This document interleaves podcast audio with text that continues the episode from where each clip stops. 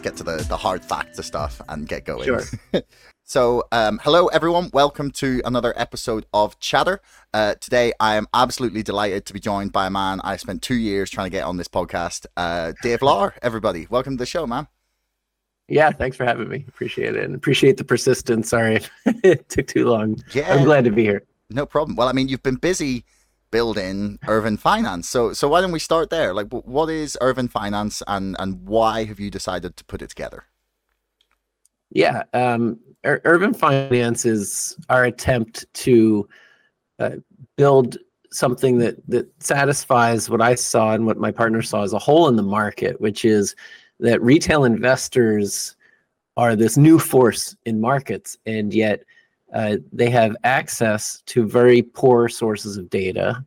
Um, and I also see this drive to form and build communities, and nothing that was r- really purpose built to do that. And so we we thought to ourselves, well, this is this is something we think we can build. We know all the right data sources, um, and we can you know we can take what we've seen happening on social media and build a platform that's kind of purpose built for that. So we've got a, a platform right now. It's in beta for the last um, maybe two and a half months now, um, and it's got the the top uh, data sources out there uh, in terms of fundamental data, market data, and charting capabilities, uh, short interest and stock loan data, uh, and um, you know analyst ratings and estimates and forecasts and all that insider ownership and, and that type of thing and sec filings. And then it's also got a platform it looks a lot like reddit and it's a community platform where people are posting and commenting upvoting downvoting all of that. And it's really starting to you know gather steam and it's been really cool to see that and to see that people seem to like what we've built. You know it's got a ways to go. We're still in beta um, but we've got uh, almost 20,000 people on the platform now in just a couple months. So that's that's pretty exciting and uh, we're growing pretty quickly. So you know, it's it's been a lot of fun. And and then the other side of it is we're building as much um, content as we can to help educate uh, individual investors and help them understand different nuances of the market, um, both from a market structure perspective, which is really what I tend to focus on, but also from an investing and financial literacy perspective. And uh, it, it's great to find people around the industry and in academia who kind of support what we're doing and want to help. And they're, they're recording uh, videos for us and producing content. Um, and that's that's been great and and is you know that's that's a major area that we want to to build out to.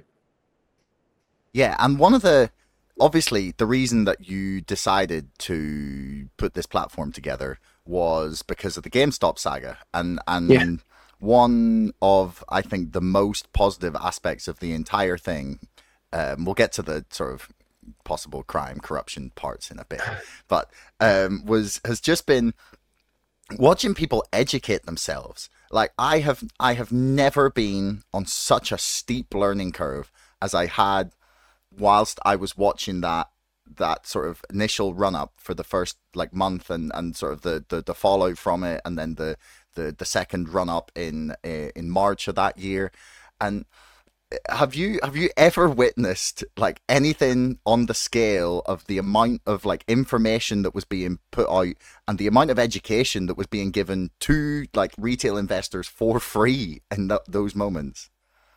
No i not nothing. Uh, absolutely not. It, has been it's been so cool to see it and to, to be a small part of it and to to see the passion i think around markets that people have developed and the interest in market structure. I mean, this is stuff that uh, me and a very small community of people have been talking about for many years, and no one really cared. And now suddenly a lot of people care. And I think that's great because I think people should care about this kind of stuff. I think this is sort of the foundation of the economy and, and how capitalism itself works. And so, you know, this stuff matters. And uh, I, I'm really glad to see that people care about that um, and that there's this sort of this approach and this philosophy of sharing information um, and that that is a big part of what inspired us to build this. And and the other side of you know the saga is this idea that you know you have shareholders who are so passionate about the company they invest in. They're the best customers. They're the biggest advocates.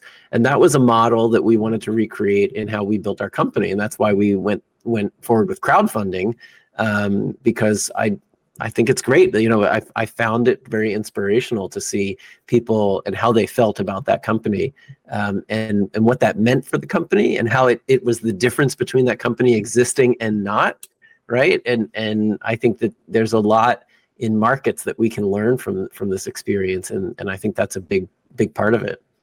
Yeah, I mean, it's almost as if if the investors of a company genuinely want it to succeed and aren't just private equity firms or asset strippers, mm. that a company can succeed under those Imagine conditions. That. I know, right? right? no, it, it, for real, you know, I, I think we've lost sight, especially in markets, we've lost sight of what markets are supposed to be for. Uh, you know, a lot of people on Wall Street just see them as a casino or uh, a way to extract rents and money uh, from everyday people and I think that's just really messed up. Um, and I think that there, this is like markets meeting the social media age, and this, the, you know, this capability that you now have of self-organizing communities at scale. And I, I do. I think it's a great thing, and I and I think that uh, GameStop is sort of the the shining beacon of light uh, of you know how this new model can be leveraged for everybody's success. Um, and hopefully, as things progress, financial success as well for shareholders. Um, and I, think it's something that a lot of pub, even public companies took notice of um, and are trying to figure out, you know, is there a way that they can engage shareholders um, in fruitful ways like that? And that's something, it's another side of what we're building with Urvin, uh, which is to sort of help companies uh, engage their shareholders in unique ways that you know they haven't really thought about before. So, what would you say that the primary um, the primary reason for having a stock market is? So you mentioned there that like it's been sort of not your word, but like bastardized basically from yeah. from its original conception. Like what what how would you define like what that is for? Like what is a market there to do? Like what's a stock market for? Yeah, markets serve two purposes. And, and this is something that I think a lot of people lose sight of. And it's very simple uh, it's capital formation and price discovery. That's it, right? Capital formation, that's like the that's the primary market. You know, you go public, you raise money by selling shares to the public. Um, that's that's the function of the, of sort of a primary listing, what, what one would call the primary market. The secondary market is where trading takes place when shares are bought and sold by people and that's for that's where price discovery takes place. And price discovery is the you know the, the point of um, of markets and of capitalism in general right is to allocate scarce resources. That's that's economics sort of 101 right? And there are different approaches to allocating scarce resources. Communism is one approach. Uh, mercantilism, another. Capitalism is another. Um, none of which I think are very good, but I would say, you know, capitalism is the best one we've come up with so far. Uh, and when you are trying to allocate scarce resources, you need to know what something is worth. That's that's the point. That's what markets do. It tells you what something is worth. In, in communism, you have a Politburo, you know, a central committee that says this is what this is worth, and here's how much we're going to buy. This is what right. And in capitalism, the market, as this complex, chaotic system, uh, tries to incorporate information in in all these ways in order to arrive at the value of something based on supply and demand. Um, and you know, it comes up with an equilibrium price. And so, uh, for companies they need to know what they're worth because often they have to raise more money at times, right? They do follow on offerings. Uh, and so the market has to give an accurate picture of what that company is worth, both in order for them to raise money, in order for them to compensate their employees, which they usually do through stocks, and in, in order for them to, uh, you know, in order for shareholders to benefit as you know cash flows increase over time and you get returns and dividends and such like that. So you know it's a pretty fundamental it, it, markets play a pretty fundamental role in a capitalist economy um, and you know everything works or doesn't work based on how good markets are operating how efficiently they're operating mm. and accurately yeah so price discovery is something i really wanted to get into with you because No, I I'm gonna lay out my understanding of why I think it doesn't exist in um in our in the current um U.S. market, and then you can tell me if I'm wrong here in my assumptions, right? um, because I think I'm not the only one who has this opinion of the people who are going to be listening. So my my prior to GameStop, my understanding had basically been the stock market is say I have a hundred shares of Apple and I want to sell them. I go and like put them up for sale in the market. Basic understanding, but and then someone who wants to buy a hundred shares of Apple comes along and goes, "Oh, okay, I'll buy that." Right. However, what right. seems to happen in my understanding of it is someone goes, I want to sh- sell 100 shares of Apple. Market maker comes in the middle, goes, Yep, we'll have that. They take them. And then at some point, maybe they sell them on to someone else, maybe they don't. And to me, that just seems like there's no accurate discovery of what the price should actually be based on what other people in the market, aside from that market maker, are willing to pay for it. And that just feels like, especially in the case of if I'm going out into the market and wanting to buy shares that aren't available, that can just be um, synthetically created by the market makers in order to um, increase or have maximum liquidity. It feels like that's not like that. That's not satisfying supply and demand that's just someone saying, "Oh, you want to buy it? Sure, I got it. Yeah, here you go, take it," um, without actually having it. And it seems to me that that completely defeats the purpose of the price discovery aspect of the market. Like, am I misunderstanding something here?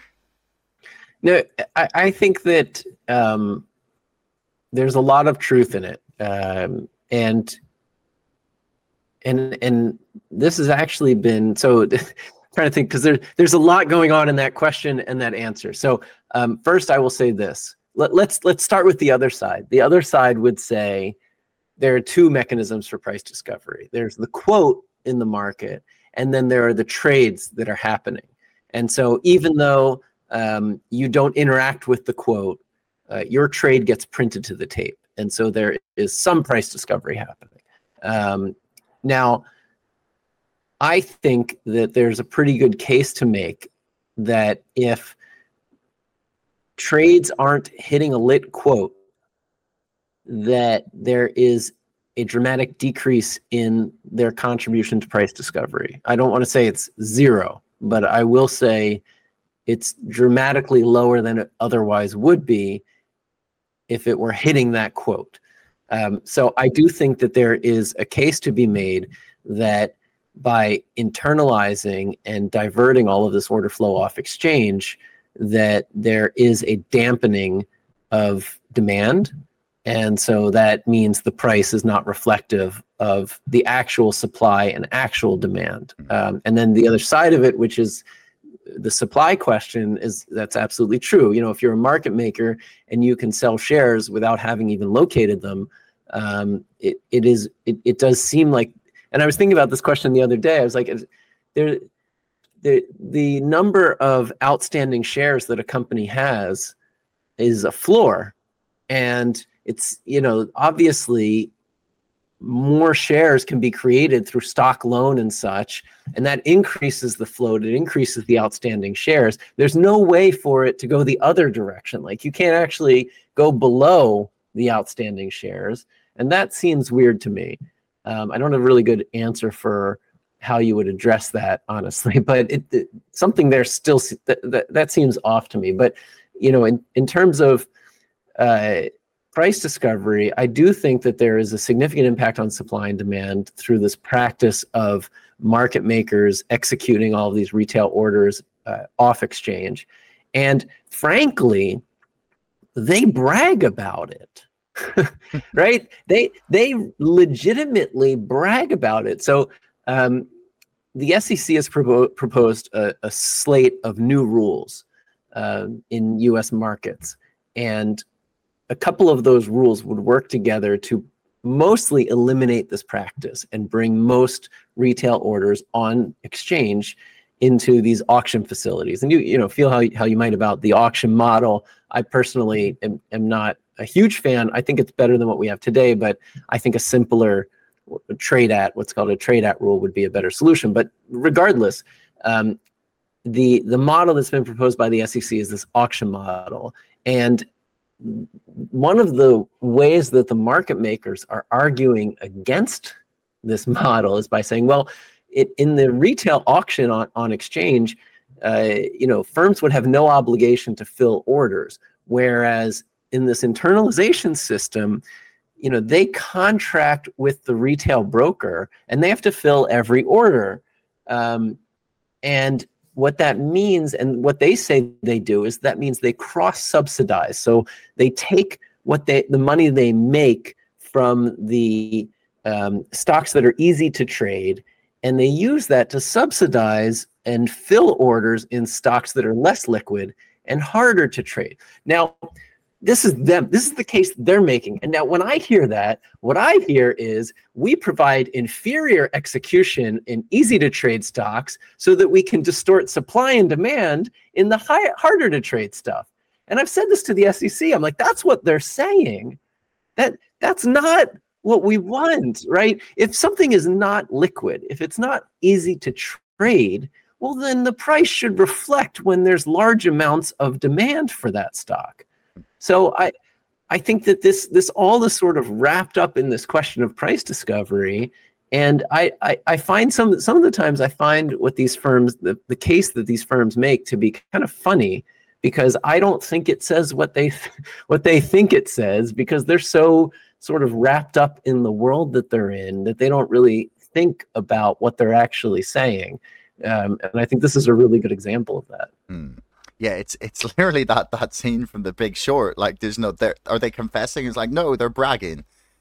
Right. yeah. Exactly. Right. It's so funny.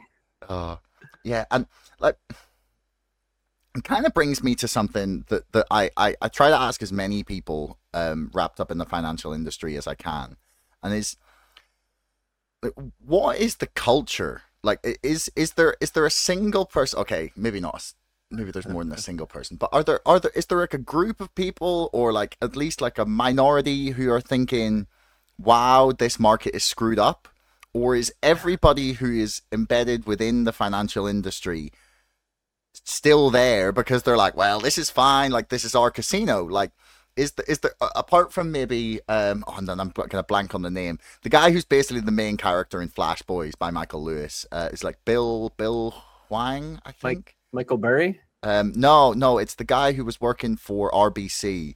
Um, I can't remember what his oh, name oh, is. Flash Boys. Oh, yeah. Brad Katsuyama. Brad Katsuyama. That's who it is. Yeah. Um, uh, like he seems to be one of the few people in the industry that that actually seems to care about having like a, a free, fair, open, transparent market? Like, is is he like a lone warrior? Obviously, yourselves as well at the terminal now, but like, uh, is that it? Like, is the industry just only stacked with people who are fine with the way it operates?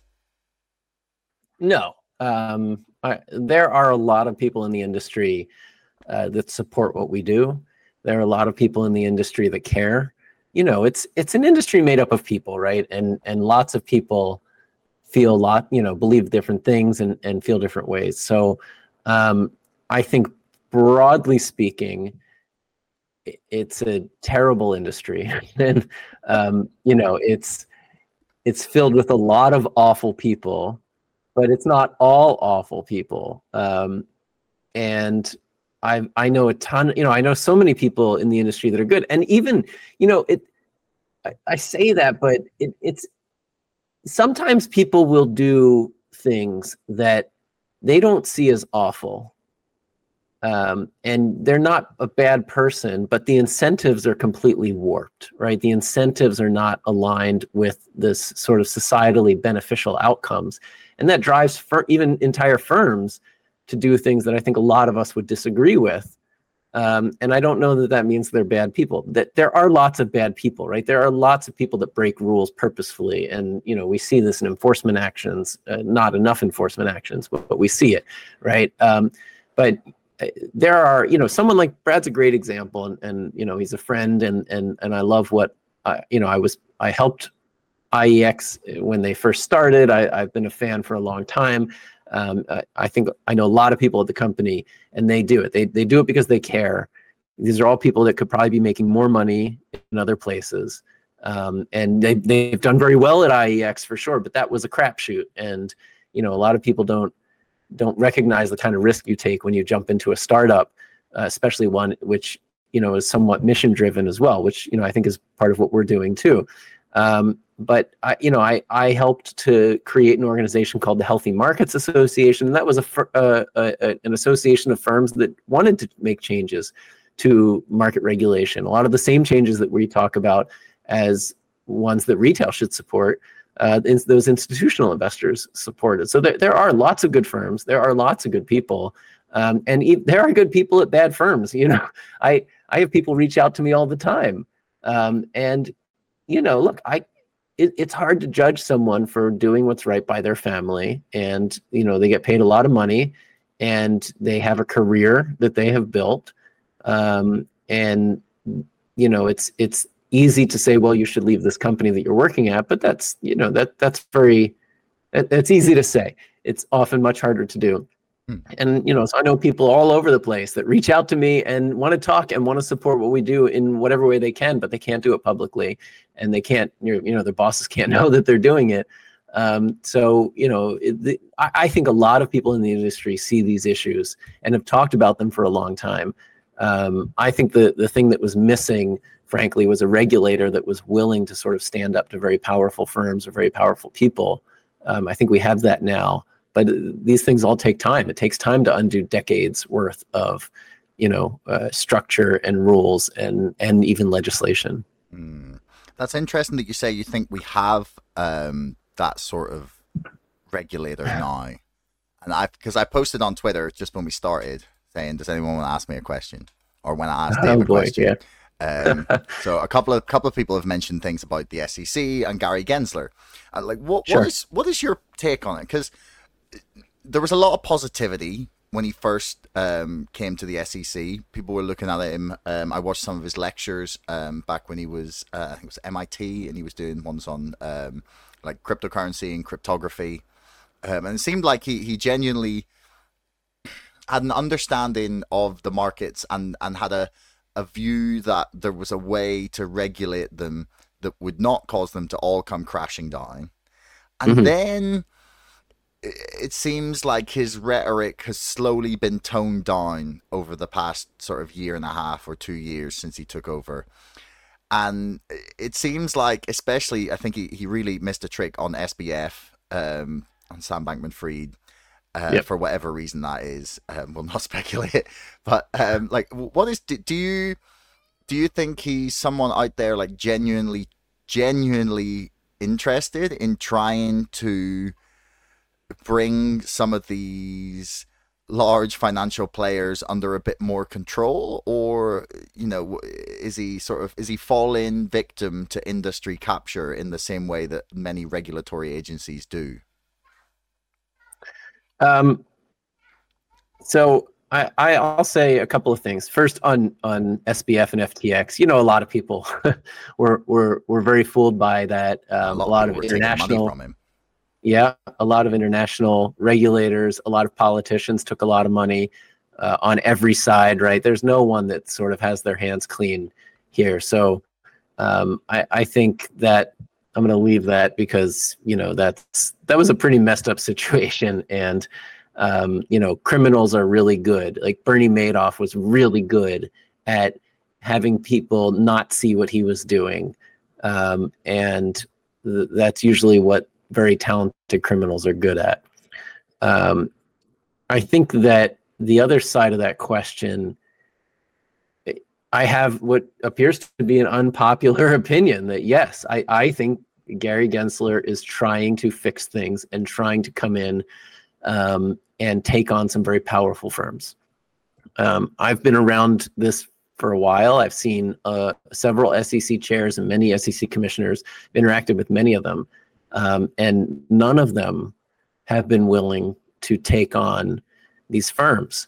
And so I think it's very easy for people who have never really paid attention to the regulatory process in the past for the last, let's say, 20 years to come in and say, why haven't changes been made already in the next you know why don't you just change things today or tomorrow or in six months and it's again it's it's very easy to say that and it, it kind of just doesn't acknowledge the fact that there are laws that have to be followed in order to create new regulations um, and that you're dealing with a system that's been in place for decades.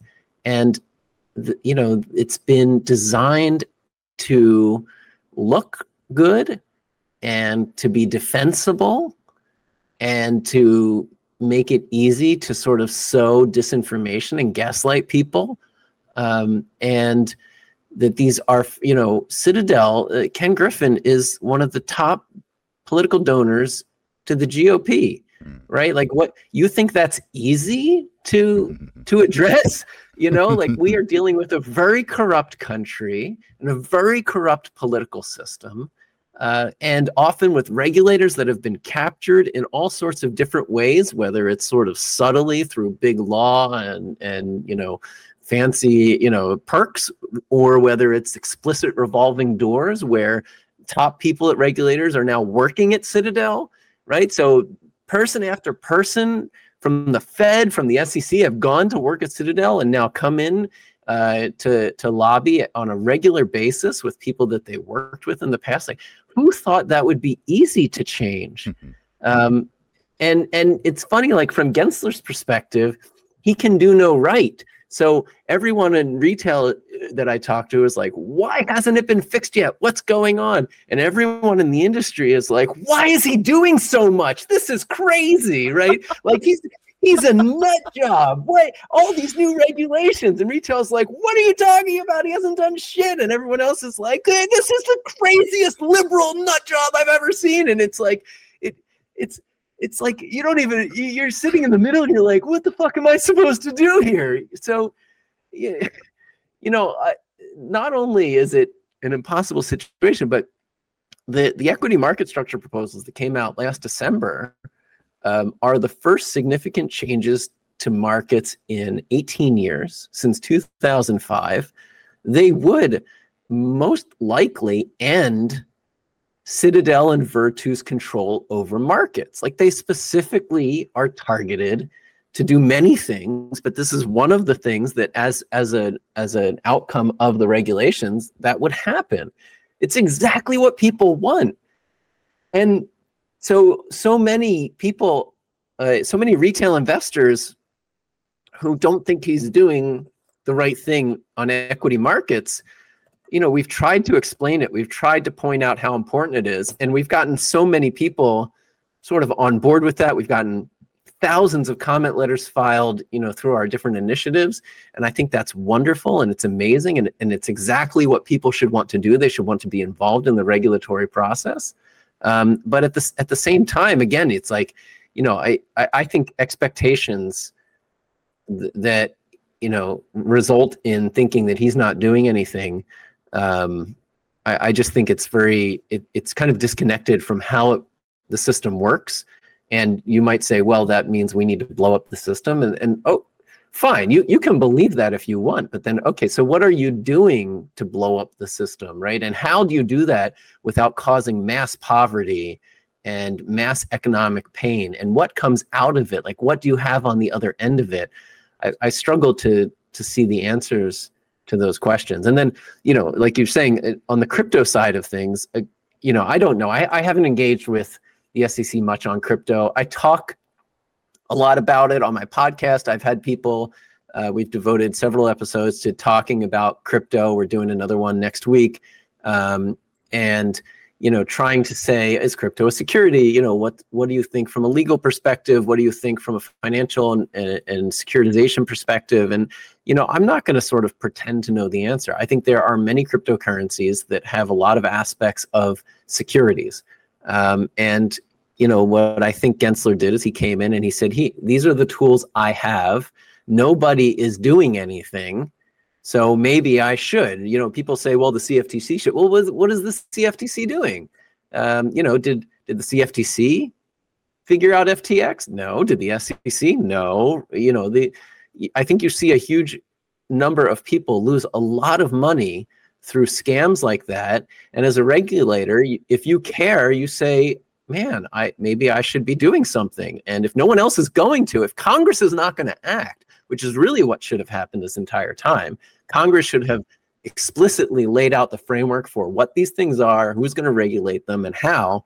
Um, you know, if you're someone who cares and doesn't like to see people being scammed out of money, often people that can't afford to be scammed, uh, I think it is a very natural impulse to say, I'm going to try and do something.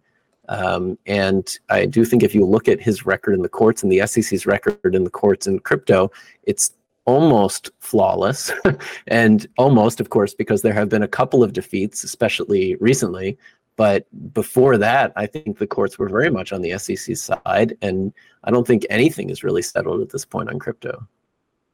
Yeah, I mean, I know there's been a lot of controversy um, around the, the Ripple court case. Um, and I'm hoping to get Jeremy Kauffman on um, from Odysee, who's gonna, who really has been been very, very uh, deep on that. So I, I will not go into that there because I have not done enough research on it yet to give an accurate opinion or uh, ask some real good questions on it. But say say you could go and change like one rule or make up one rule or remove one rule or regulation within the US stock market like what would be the thing that you would you would focus in on to try and make it maybe a more fair and transparent market I think that's a really hard question to answer, um, mostly in that um, market structure is relatively complex, and it's re- as soon as you start to sort of pull a thread, you you realize how interconnected everything is. So I'm going to cheat, and I'm going to say I have to at least get two rules. Um, but the the one rule that I would really focus on is what I call the trade at rule, um, or the minimum price improvement rule. And this is something that most other markets around the world have. And what it says is if you want to execute a trade off of an exchange, uh, you have to provide a minimum amount of price improvement. And that price improvement in in like in the Canadian style of the rule, they say uh, it has to be at least a full tick if the spread is more than a tick wide, or at the midpoint if the spread is a tick wide. And the SEC proposed something very similar in this new set of rules. It's called the order competition rule, and it it basically says it's a, it's a, it's an even more aggressive form of a rule that I just described. It says if you want to execute something off exchange, you can only do so at the midpoint, regardless of the spread. Um, otherwise, you have to send that order to an exchange or to these what, what, what are called these qualified auction facilities, um, which, as I was talking about before, there's you know there's some controversy in the way that the SEC has designed the auctions, but I think that rule um, would do more for market function, um, transparency, price discovery, and competition than than anything else. Now, the reason I say you can't just do that rule is because there's also this rule. It's called the access fee cap. And what it says is exchanges can only charge 30 mils a share for an order that takes liquidity. Okay, so That's okay. Yeah brief interlude, and now we're back. Um, okay. So, where yeah, were so, we? I, I want to say, you know, you and you, I described the the rule that I think would be most important, and and I think we're very close to getting it. Um, I think that there has never been a time when we've been closer. Um, now, I've been pushing for what I described. I've been pushing for that since 2012. So we're 11 years in, um, and uh, the rules that the SEC proposed in December came very close. They didn't quite do it in the right way, but they're very close. And the industry has pushed back against some of the rule proposals from the SEC uh, because, for example, this retail auction facility that's a big unknown. We don't have something like that in equity markets there is something like that in options markets but you don't want to like you don't want to say oh let's do what the options market is doing because that's like a whole clusterfuck in itself. So you know it's the the equity markets they're they're it's reasonable to say we shouldn't try something we haven't tried before. And and the beauty of the trade at rules we actually tested that during something called the tick size pilot a few years ago and we saw really good results. So we know in US equity markets that a trade at or minimum price improvement rule could work. that it would give us good results, that there wouldn't be unintended consequences, and that it's very similar to what the SEC has proposed in the order competition rule. So what I'm working on now is trying to convince the SEC to listen to the comment letter that we wrote, we the investors wrote, that was filed by thousands and thousands of people that said this is good, but it could be better, and here's the right answer. And I found that that there are a lot of folks, both at the SEC um, and even in Congress, on both sides of the aisle, um, that are very receptive to these arguments. So I, am going to be um, stupidly, maybe naively, cautiously optimistic, being that it's been 11 years that I've been trying to get these, you know, them to consider these, and not just me, lots of people. This is, you know, it's these are ideas that that are a lot of other people have as well.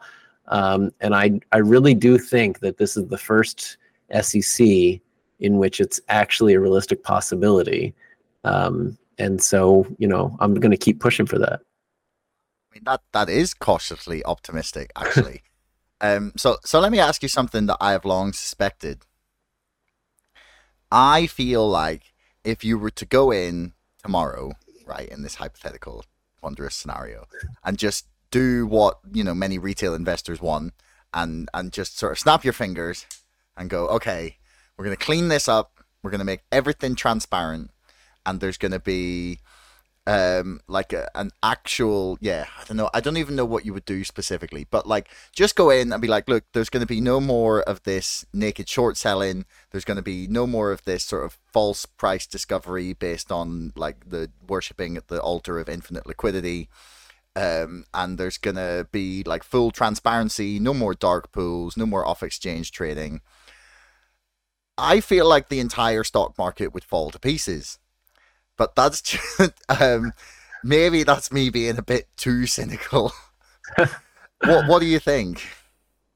Um, I, I mean, I would hope it wouldn't. I would hope that much of the functioning of the markets is is working, um, and there are things happening in the margins that um, need to be fixed. And that might sound, uh, you know, I I think for people who for example, are just focused on GameStop, they might think there's nothing else that matters, and and that's fine. I understand that that perspective, but there, you know, this is a multi-trillion-dollar machine, and uh, a lot of companies come to it to raise money or to you know I, I, think you see a lot of price discovery happening um, and you see things that move on news i think there are manip- you know there are stocks that are manipulated I, I don't think there's any doubt about that from anyone. Maybe people would argue over which ones are manipulated, but you know, market manipulation happens. This is no there's no mystery to that. It happens on the long side and pump and dumps. It happens on the short side on, you know, with uh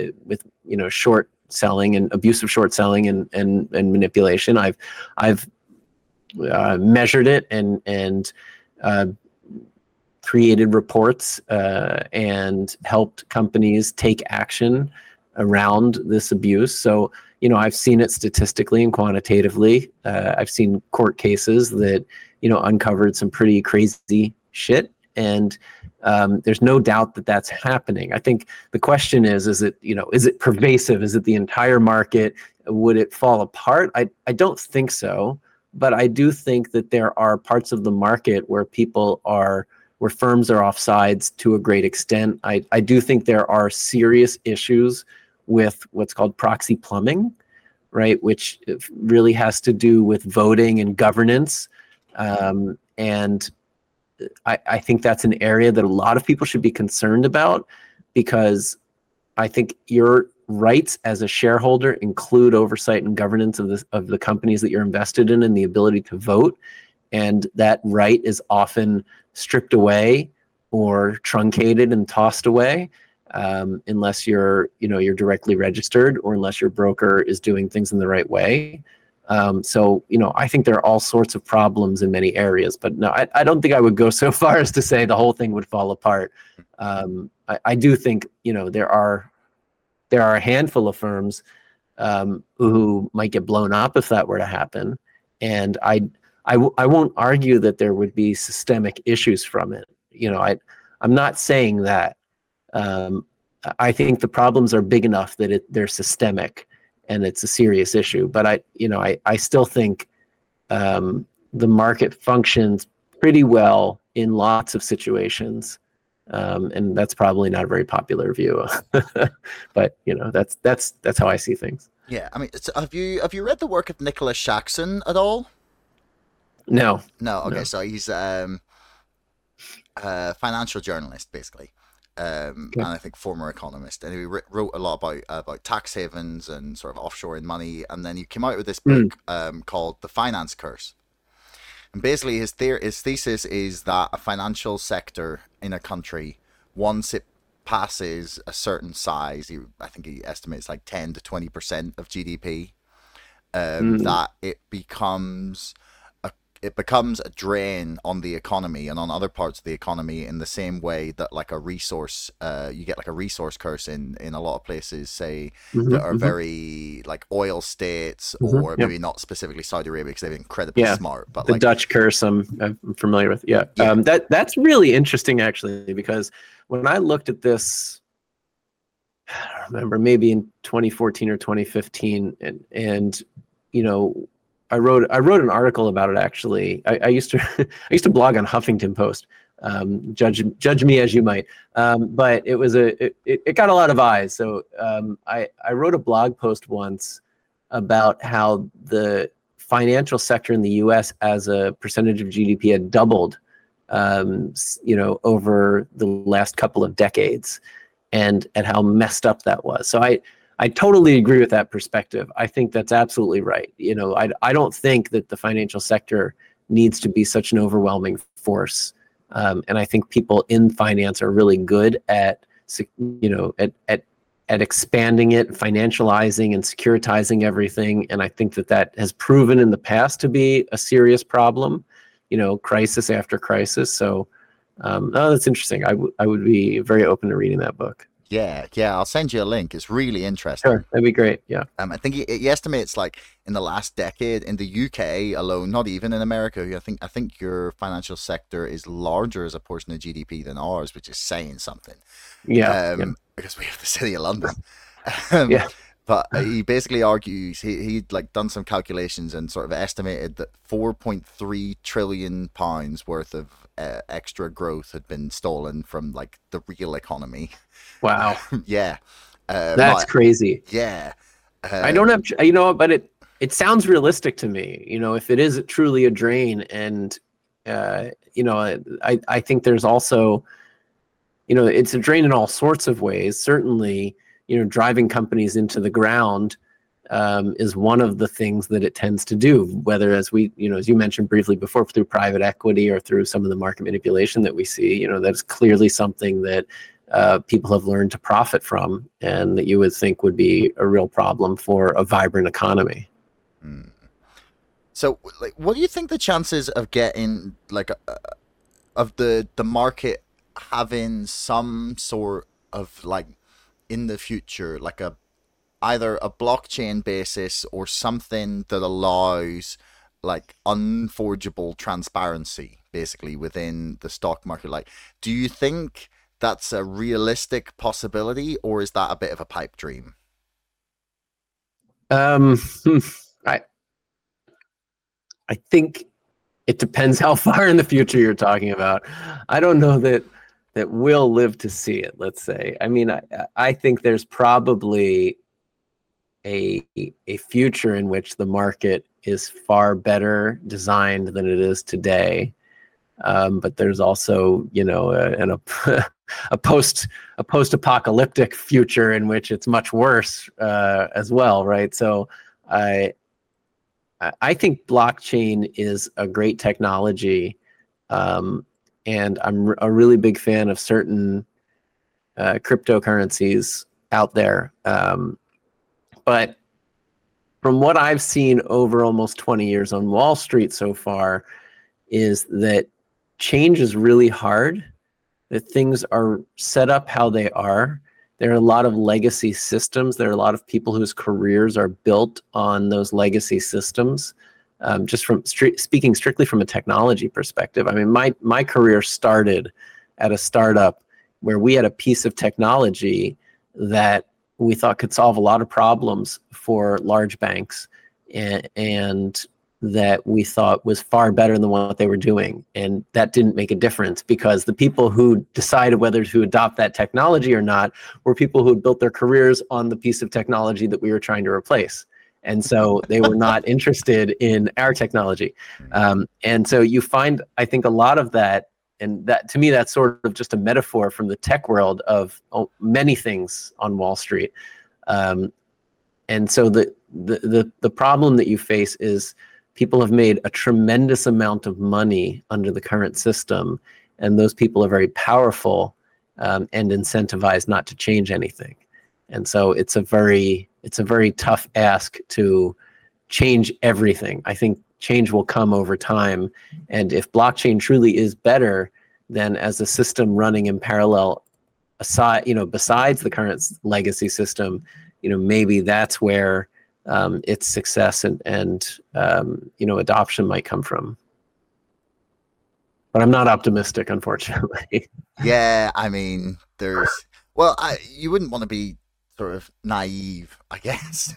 yeah, and, and and sometimes people interpret when I say something like this as like I don't want it to happen, or I'm somehow incentivized and benefit from the current system, and and or my company is, and nothing could be further from the truth. You know, we're I, am a technologist. I believe I, I, you know I'm I'm a early adopter of blockchain and, uh, and Bitcoin, and and you know I think that the decentralized uh, mindset is something that is truly revolutionary. I don't know that decentralized technologies have caught up yet with like the philosophy behind it, but you know I am very much a I think that's the right answer for a lot of things. I just I'm I'm maybe more of a cynic than anything else.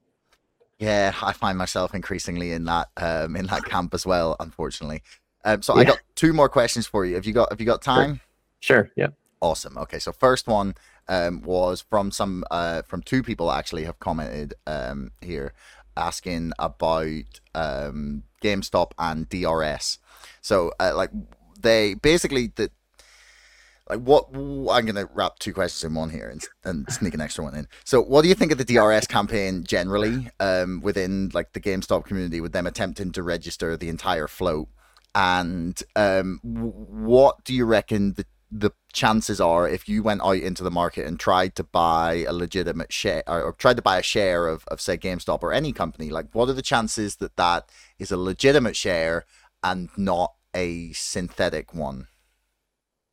So um, I think direct registration is something that like this community has opened my eyes to, and I think it's a great thing. I think I, I'm personally a long-term investor. I'm I mean, I, my career was in trading and high frequency trading at that. So, you know, the, as short term as you can possibly be. But what comes naturally to me is long term investment, and I like and I like investing in startups. I like investing in companies that I believe in, um, and to me, direct registration is far more aligned with what I think markets should encourage, which is long term holdings and direct relationships between an issuer and a shareholder. Um, and so those aspects of direct registration are very exciting and appealing to me, and something that we at, as a company are trying to figure out like how can we expand the adoption of that kind of of thing and how can we help facilitate that direct contact between shareholders and issuers so um, i have become a, a big fan uh, and that's why we facilitated the conversation that we did between gary gensler and um, members of the community where we spent uh, 20 minutes in our most recent q&a with him on direct registration um, because I think it's an important issue. Is it right for everyone? No, it's you know it, it is a, a choice that people have to make personally, um, and there are pros and cons to it. If the community were to directly register the float, um, I think that would be a big deal. Uh, I, or you know something close to it, that would be a dramatic statement that would you know validate a lot of what people have been saying. Um, I think that it it slowed down a lot, so it's maybe questionable whether that can happen. Um, but uh, you know, that's that would be something dramatic. Um, and then, sorry, what was the the other part part of the question? You, if you went out into the market to buy a share, like what Oh, are the chances sure. it's a legitimate share and not something synthetic? Well, if if you buy through you know a discount broker, that order is going to go to Citadel uh, or Virtu or one of the other smaller firms, but mainly to those two, and they have this exemption, regulatory exemption called the market maker exemption that says they don't have to locate a share in order to sell you something. So, um, you know that that is another thing that we think should be changed and that we should get rid of the Madoff. This is a Bernie Madoff exemption. Um, so the the chances are very high they're selling you something without having that share. Um, the the question really becomes: Do they ultimately deliver that share? Do they fail to deliver it, um, or is there um, you know something happening within the netting and clearing system uh, that serves to sort of mask the problems with settlement and delivery? And I think that's a far more reasonable question to ask, um, and it's one that you know I've seen people that know more about this than I ask, and so um, I think that that's part of the problem in our market today, and one that a settlement discipline regime would address, and that's why you know that's one of the issues that in, in our grassroots advocacy work that we that we believe in that that ultimately the U.S. should try to move towards a settlement discipline regime, but I, I do think that that's a really big foundational change, and that's something that's going to take a long time. Well, actually, on that, um, uh, everyone watching on Thursday, I will be talking to uh, Dr. Suzanne Trimbath again, so uh, tune in for that. Um, so then, last question um, is you mentioned cryptocurrencies you find interesting. So Ben Worm, uh, Ben Verman will definitely one hundred percent um, want me to ask this question. Like, is one of them Bitcoin? Bitcoin, yeah. ah, but which Bitcoin? Wait, oh, like Bitcoin versus Bitcoin Cash? uh, well, no. Then there's there's uh, BSV, Bitcoin Satoshi's Vision, um, Oh. which intrigues me as well because that's made by your guy, uh, Dr. Craig Wright, who claims to be Satoshi Nakamoto, who I had in the show uh, a year or two back, which was very interesting. I'd imagine, yeah, conversations with him would be interesting. Um, I think he could easily prove that and still hasn't. So I, I'm well, it's sure. going to it's going to court now. There's like it's the the alter the like the, there's a there's a new court case, which is literally like it's like is he bullshitting or not? So I'm very interested to see what the result of that. yeah, but all he has to do is like sign a transaction, right? Like it could be so easily answered. yeah, but he claims he lost the keys. Well, if you lost the keys, okay, but Yeah. that's a that's a convenient answer. If you created it, you lost the keys. I mean, that doesn't speak well towards the the the the whole thing in general, right? If you can't keep track of your keys, why do you think anyone else should be able to? But fine, that aside, um, no, I mean, I'm I am not a Bitcoin maximalist, um, but uh, Bitcoin I have been in, interested in since 2010, which was when I bought my first Bitcoin. And you might think I'm filthy rich because of that, but I unfortunately sold those Bitcoin way too early. Um, and that was actually my my best and worst trade of all time was the same trade. Uh, I bought bought two hundred dollars worth of Bitcoin at two dollars a Bitcoin, and then in that run up when it went to eight hundred and a thousand, I mean, of course I sold because I was like, "What the? This is crazy!" And well, there you go. um, Oh. so my best and worst trade of all time. But uh, no, I, I still hold Bitcoin. Um, I have some Ethereum. I I'm a really big fan of Avalanche. I think Avalanche is a really unique technology. It's uh, got kind of everything you want in a cryptocurrency. Um, it's uh, sufficiently decentralized, unlike most of the others. Uh, it's got sub-second finality. It's proof of stake rather than proof of work. Um, so it's cleaner, you know, and and more, I think, more responsible. Um, and so I've I've been running a node on Avalanche since almost the chain launched, and I'm a I'm just a huge fan of the tech. Ah, wow. Well, I'm gonna have to get you back at some point to have this proof of work, proof of stake discussion. Um, but um, for now, uh, we'll have to leave it. Um, Dave, Sure it's thing. been an absolute pleasure getting to chat to you. Um, is there Likewise. anything you want to like point people towards in terms of uh, the, the terminal or any like particular bits of content or anything? Yeah, I mean, if, if people are interested in what we're doing, they can go to urvin.finance and sign up for our beta, and it's all free right now. So, you know, I'd encourage you to take a look. And we've got great communities on there, including, you know, G- a, a, a large GME community. Um, and uh, we've, you know, I'd also encourage people to go to wetheinvestors.org. Um, and that's our grassroots advocacy campaign. And there's a lot to do over the next year to try and make sure that the SEC gets these changes right, to support them in these changes because they're they're fighting a lot of very powerful firms. Uh, to work on calling Congress and making sure Congress understands these issues and that their constituents care about it. And these are all things that we're trying to help shepherd along and, and to be a part of. And, you know, we love that people support what we're doing. And we've had hundreds of thousands of people sign up to support our efforts. And, um, you know, I, I think that's probably the most exciting part of all this. So, you know, I, I hope that there are others out there that want to join what we're doing. And, and if anyone wants to get involved, um, you know, please reach out because, you know, the, we, the investors, what we, that's just what we do in our spare time. Um, and, you know, we're always open to people helping out with that. Awesome. Right. Well, um, I will put links for all that stuff in the description below.